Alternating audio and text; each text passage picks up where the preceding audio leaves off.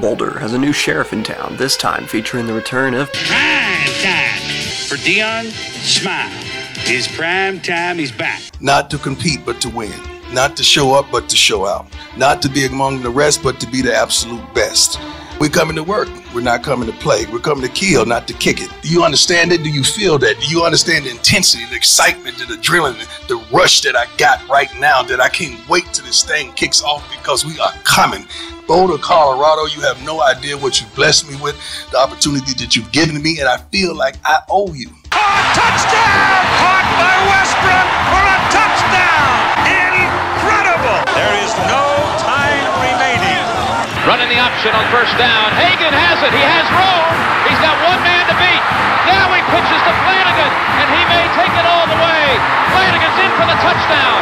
Looking right, scans, throws it right corner of the end zone. Montana's out there. He got a shove, and he goes out of bounds. But that's touchdown. He just signaled touchdown. There you go. Holy cow! What a play! Touchdown! Touchdown, Colorado! This is Colorado Football on the Prime and Gold Podcast, your place for up to date info on all things CU football. We're about to let the world know something that's no longer a secret. Coach Prime, what are we doing? Baby, we're coming. Here's CWS.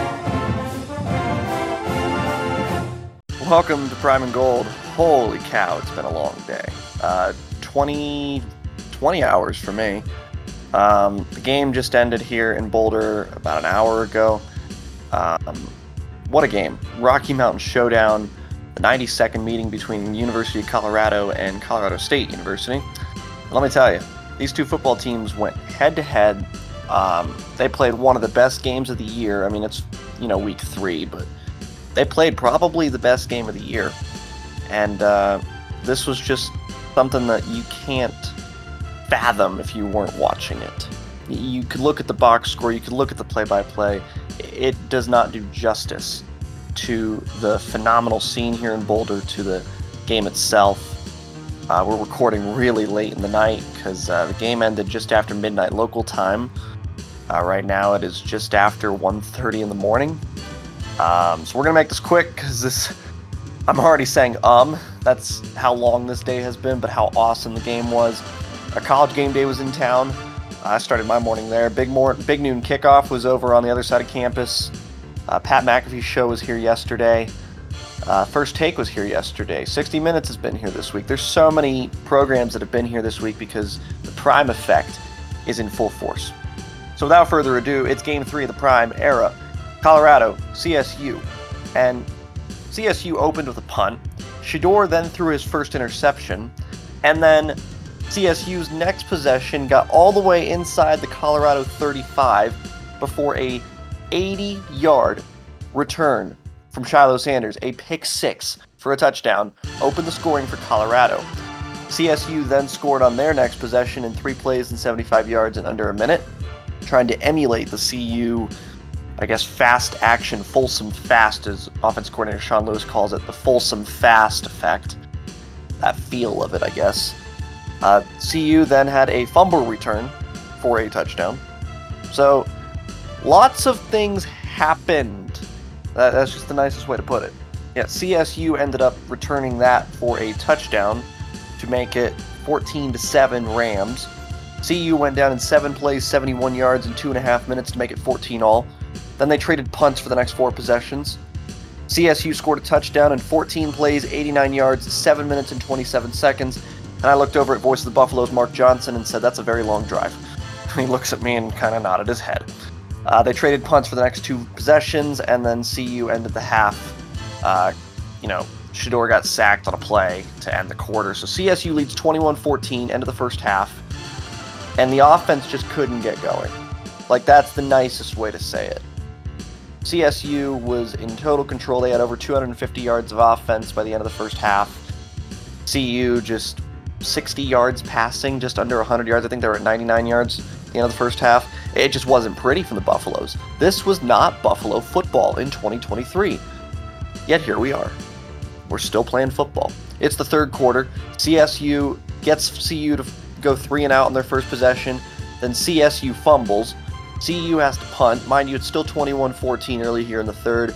Both teams miss a field goal. CSU missed a 52 yarder. It was blocked off the edge by Leonard Payne Jr. Then Jace Feely kind of had a little bit of a duck hook that looked like one of my golf shots um, on the uh, 13th fairway earlier.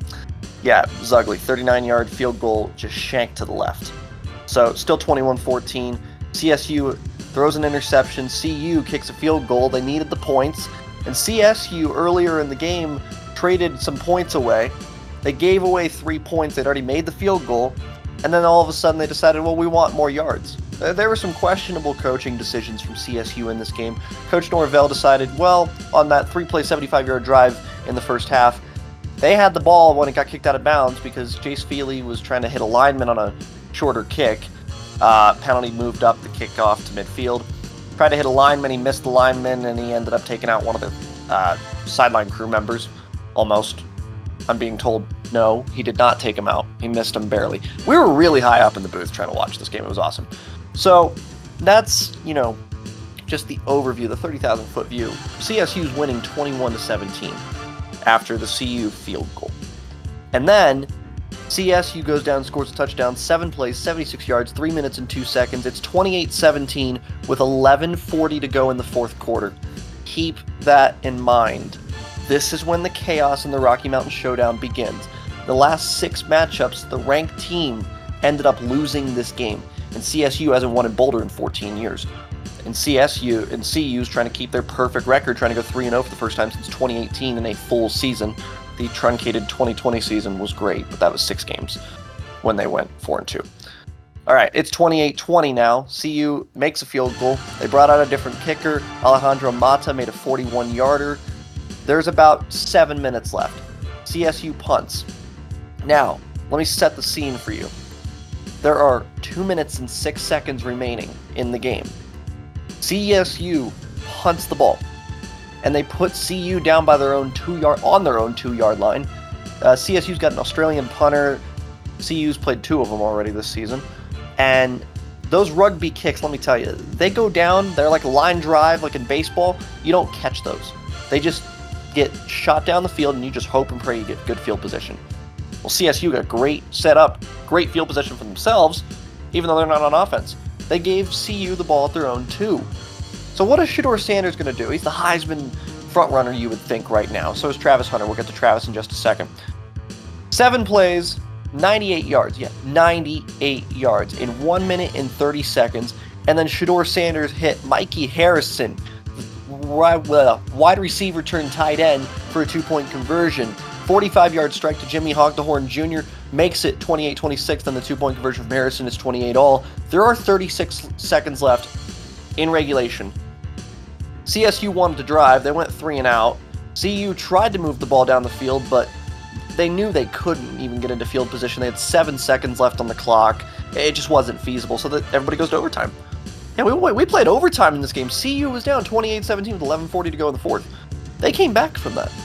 So, CU starts with the ball. You normally don't take the ball first on offense in overtime. You usually go on defense first in college. And that shocked a lot of people, especially the people I was sitting with. CU scores a touchdown in four plays, 25 yards. Uh, Sanders hit Mikey Harrison for a three yard touchdown. Why? Where's Travis? Travis Hunter got knocked out of the game by Henry Blackburn. Some people say it's a late hit. Coach Prime says it was a football play. Watch the film for yourselves it, it could go either way. I've talked to football players since the end of the game, and they've said that you know it's a football play. Some people say it's a late hit. You you decide. Uh, at the end of the day, that's the whole point of this pod, this podcast. You decide. Uh, we'll give you the information, but it, it was a it was a hit. Let me tell you, Travis Hunter is out for this. He remained out for the rest of this game. He came back in the second quarter, and then they took him to a local hospital for observation. Uh, from last word we had from our official sources was that he was not um, going to return to the game and that he was working on the road to recovery. So we wish nothing but the best for Travis Hunter. We hope he's okay. We hope he doesn't miss time. That was a brutal hit. All right, back to the game. First overtime, CU scores. Uh, they hit Mikey Harrison. Mata's kick is good, 35 28. CSU, four plays, 25 yards of their own. Fowler Nicolosi hits Tory Horton for eight yards. 35 all. CSU is the first team against CU to have three 100 yard receivers. Tory, Hort, Tory uh, Horton has his sixth 100 yard career game, uh, tied for eighth best in CSU history. Second overtime. You got to start going for two now in second overtime, and then starting with the third overtime, you would go for two point conversions. CSU scores a touchdown. Shedeur Sanders, Mikey Harrison again. And this time he'll hit Xavier Weaver for a two point conversion, 43 35. CSU, eight plays on fourth and goal. Well, yeah, it is. It's basically fourth and goal from the 18 yard line after a penalty. Uh, an illegal block on Tory Horton uh, basically resulted in negating, negating a touchdown. So they had to run three more plays hoping to score. And Nicolosi's pass was intercepted. Trevor Woods kneeled it down in the end zone. And then as soon as that happened, there was no stopping the, the kids. Dad, athletic director Rick George, was not coming onto the field for that one. It just wasn't feasible. We know, you know, we talked about last week. Athletic assistant athletic director Jason DePape leads the athletic department in uh, tackles. We don't know if he's. Uh, we couldn't see him get another tackle this week, but then again, there were you know 20,000 kids running after him and people too, but mainly students who just witnessed one of the best college football comebacks in recent memory. So, congrats to the Colorado Buffaloes, who are probably going to be ranked inside the top 20 come this week. They win 43 35 in the Rocky Mountain Showdown in double overtime. If you went to bed, I'm sorry, uh, some of us are not going to bed for a little bit. If you didn't go to bed and you got to watch this, again, you watched one of the best college football games in recent memory. So, CU is now 3 0. They go to Autzen Stadium, 3:30 p.m. Eastern, 1:30 p.m. Mountain Time on ABC. They will hit the airwaves at 11:30 a.m. Mountain Time on KOA, potentially KHOW, depending on what's going on with the Rockies. But uh, stay tuned to CUBuffs.com for more information on that.